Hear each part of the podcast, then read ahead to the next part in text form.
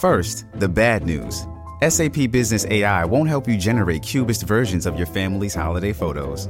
But it will help you understand which supplier is best to help you roll out your plant based packaging in Southeast Asia, or identify the training your junior project manager needs to rise up the ranks, and automate repetitive tasks while you focus on big innovations.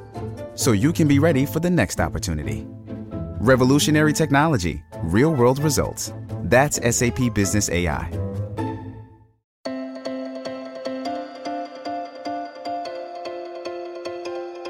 Pulled from the hottest topics coming across our news desk, I'm Alcynna Lloyd, and this is the Daily Download.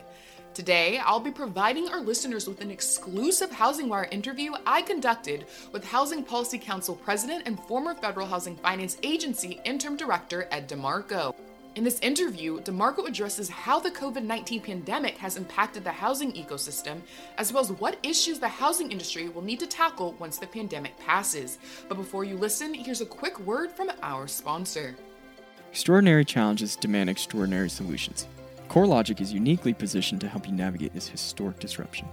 Whether it's virtual home showings, flexible employment verifications, or automated loan modification engines, CoreLogic delivers the data driven solutions, targeted insights, and deep domain expertise trusted by the nation's most successful mortgage lenders. Explore how CoreLogic can help you today. Visit corelogic.com forward slash COVID 19. Hello, Housing Wire listeners. Today, I am joined with Housing Policy Council President and former Federal Housing Finance Agency Interim Director Ed DeMarco. Thank you for joining us today, Ed. Glad to be here. Thanks. Of course, Housing Wire really values the opportunity to speak with someone who has a firm grasp on what's going on within the housing industry, especially right now as the COVID 19 pandemic continues to disrupt not only our local communities, but the housing ecosystem at large. And what I mean by that is this virus has deeply impacted the financial health of many Americans, which has in turn put a strain on our economy, leading to significant disruptions in the housing finance sector as well. My first question for you is While the coronavirus induced economic downturn resembles the Great Recession of the early 2000s, it differs greatly. Do you think this downturn is different? And if so, how will the housing industry likely be impacted? Uh, well, I mean, there certainly are a few similarities, but the differences are probably greater. Uh, with regard to similarities, we're looking again at deep unemployment Although in the current environment, the unemployment surge has happened all at once rather than happening over uh, over a few years. Um, another similarity is that there's great stress and uncertainty for households uh, regarding the economic circumstances. And there's also uh, a great demand on mortgage servicers to assist these families in distress. So those things are similar. But what's different is, as we enter the economic downturn caused by the pandemic, uh, we know that we, from a housing perspective, we know that the mortgage loans that are outstanding today are a lot better than they were in 2008, right? These loans were underwritten better, the products themselves are better, the borrowers themselves are in stronger financial condition, and so forth. So we, we start with a better set of loans. We also have much more stable house prices, um, at least at this point. Um, you know, we in the Great Recession, we had had this huge run up in house prices above what you know many thought were long-term, you know, uh, stable values. Um, but today, I think we enter this pandemic, uh, this, uh, situation with stable, more stable house prices. The servicers are also better and smarter about how to work with consumers, and the consumers themselves are a bit more knowledgeable about working with creditors, including their, their mortgage company, um, given the lessons from the, from the Great Recession. But at root, this is a health crisis, whereas the Great Recession was an economic crisis, one in which housing itself was at the root of the problem. Um, the economy, as we entered this pandemic, was fundamentally sound. So I think a return to work, even if it happens gradually, should help a quicker return to economic output um, and economic stability than we had uh, trying to come out of the Great Recession. So those are some similarities and differences. All right. Well, so you also mentioned that this uh, virus has impacted our housing industry significantly, especially our mortgage servicers. Another question I have for you is the mortgage finance sector has been extremely vocal recently about the uptick in forbearance requests from the nation's financially strained borrowers. Do you think the Federal Housing Finance Agency has done enough to address the mortgage industry's concerns right now? So I, I actually think that FHFA, the GSEs, Ginnie Mae, HUD have all been working very hard to understand and then respond to the emerging liquidity needs created by the pandemic and more generally to respond to the to the servicing needs and how to appropriately respond to borrowers. I mean, if you think about it, you know, we've still been at this less than two months. And in this, you know, roughly two month period, a little less, you know, it's been a period of tremendous uncertainty and unknowns, but we've seen a lot develop really quickly. Um, with regard to FHFA, I think FHFA has worked very hard to evaluate and respond to this uncertainty. Um, and I think we've got to remember that FHFA is overseeing two companies that are still in government conservatorships. They're still backed by taxpayer capital, and it has a responsibility both as a regulator and as a conservator to um, to you know have special care for those companies as well as have you know, care and concern and, and oversight of what's going on in the housing finance sector more broadly. Um, HPC's perspective about this has been, um, you know, there are program changes and clarifications that the GSEs and FHA could make. It could ease liquidity concerns and could ease servicers' ability to meet borrower needs through this uh, through this pandemic. And we think that um, that largely that's been happening, right? That that we're seeing these incremental changes in uh, clarification regarding how to do forbearance and clarifications about how long servicing advances would have to be done and so forth. Um, and so I think that as this has evolved very quickly, you know, these kind of program changes and clarifications have been happening. Um, fundamentally, if this situation continues to worsen and goes on for a prolonged period, then I think the you know your question about liquidity. I mean, ultimately, um, the responsibility in government for bringing needed liquidity is really going to rest with the Federal Reserve and the Treasury Department. If this economic uh, disruption caused by the pandemic really does run for a long period of time, and we see both a huge take up in forbearance and a prolonged period of forbearance for many households.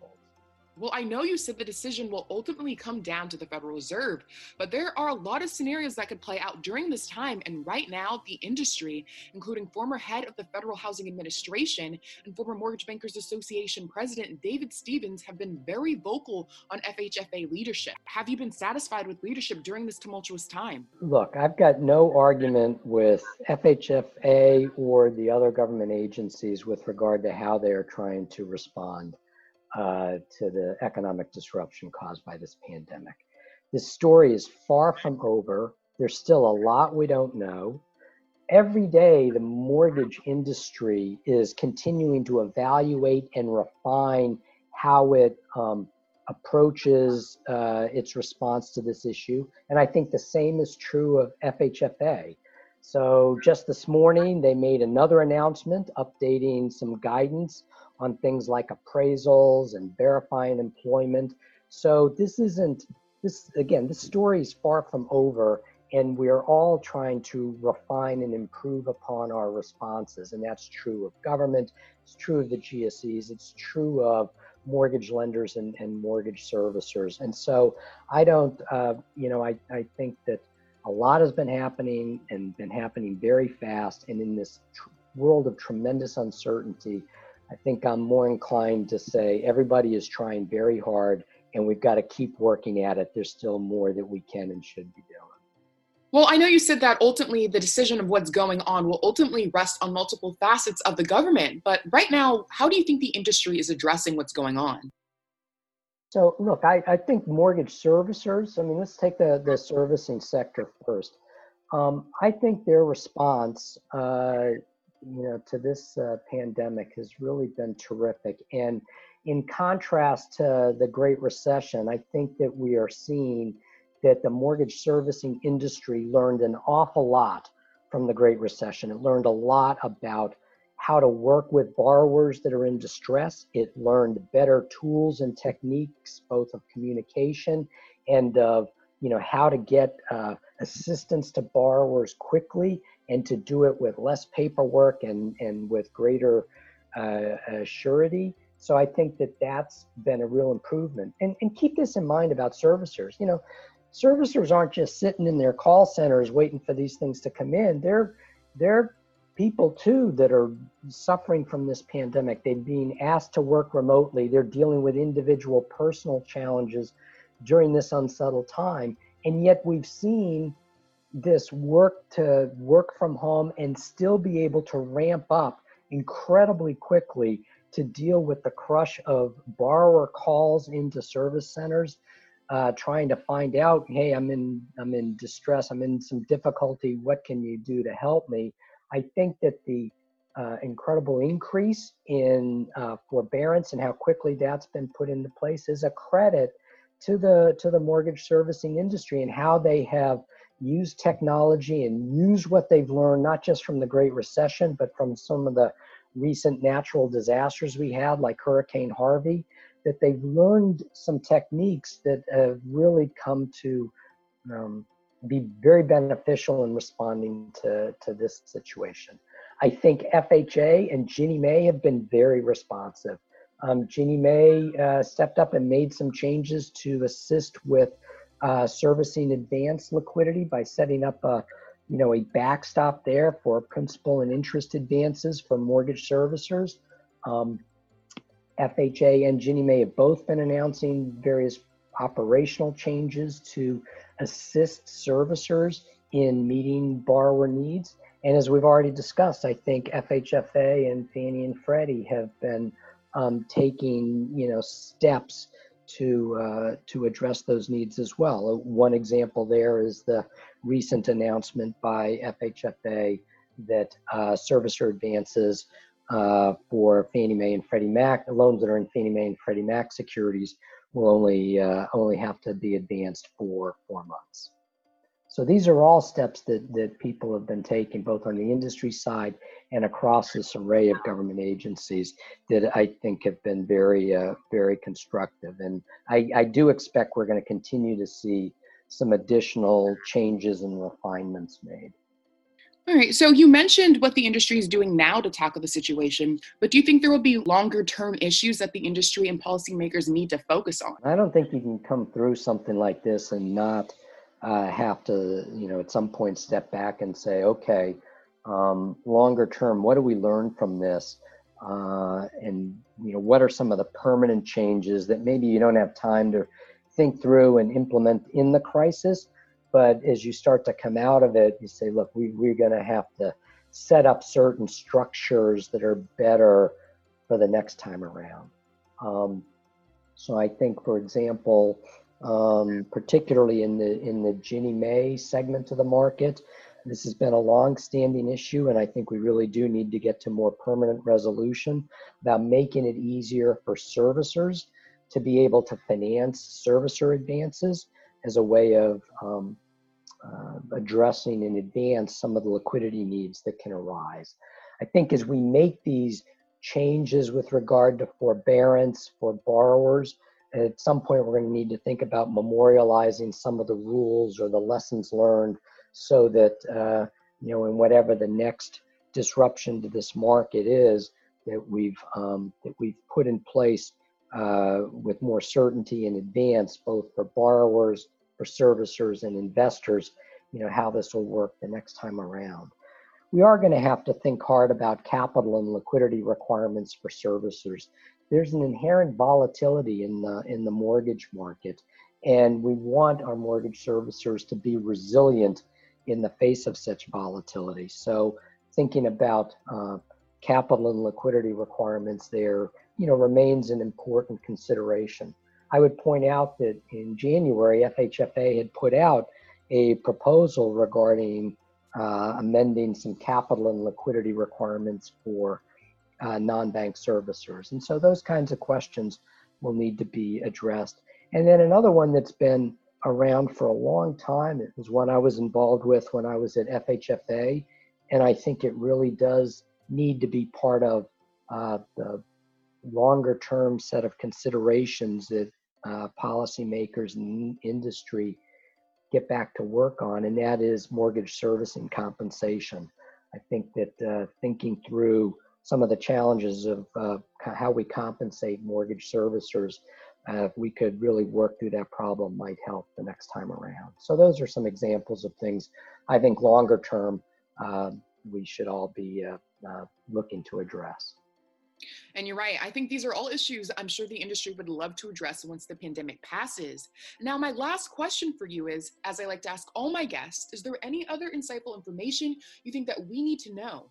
I think what I'd like to come back to is something uh, at the beginning. This is a this is a nat- national um, crisis. It starts as a health crisis that's having significant economic ramifications, and yet you know we've gone through so much in, in just a couple of months. Um, I think we are all, both as a mortgage servicing industry, as a mortgage industry, but also as a country, you know, working very hard to grapple with tremendous uncertainty um, and and risks. And I think that, you know, look, we're everybody's everybody's trying to do their part, and uh, the the housing finance sector is is no different, and that's true for the industry side and it's true for for our regulators as well. And so I, I do expect us to continue to work together and to continue to work hard on behalf of the American people. Well, thank you today for giving Housing Wire the opportunity to interview you. Sure, I was glad to do this. Nice talking with you. You as well. Thank you. This Friday, Housing Wire is hosting a real estate tech virtual demo day. The event is designed specifically to help real estate industry decision makers and is a high impact, low risk environment to learn about how these platforms and solutions may help your business navigate the current environment. Register at housingwire.com under events or email Brendan Nath for more information. That's a wrap for today's podcast and catch you here again tomorrow.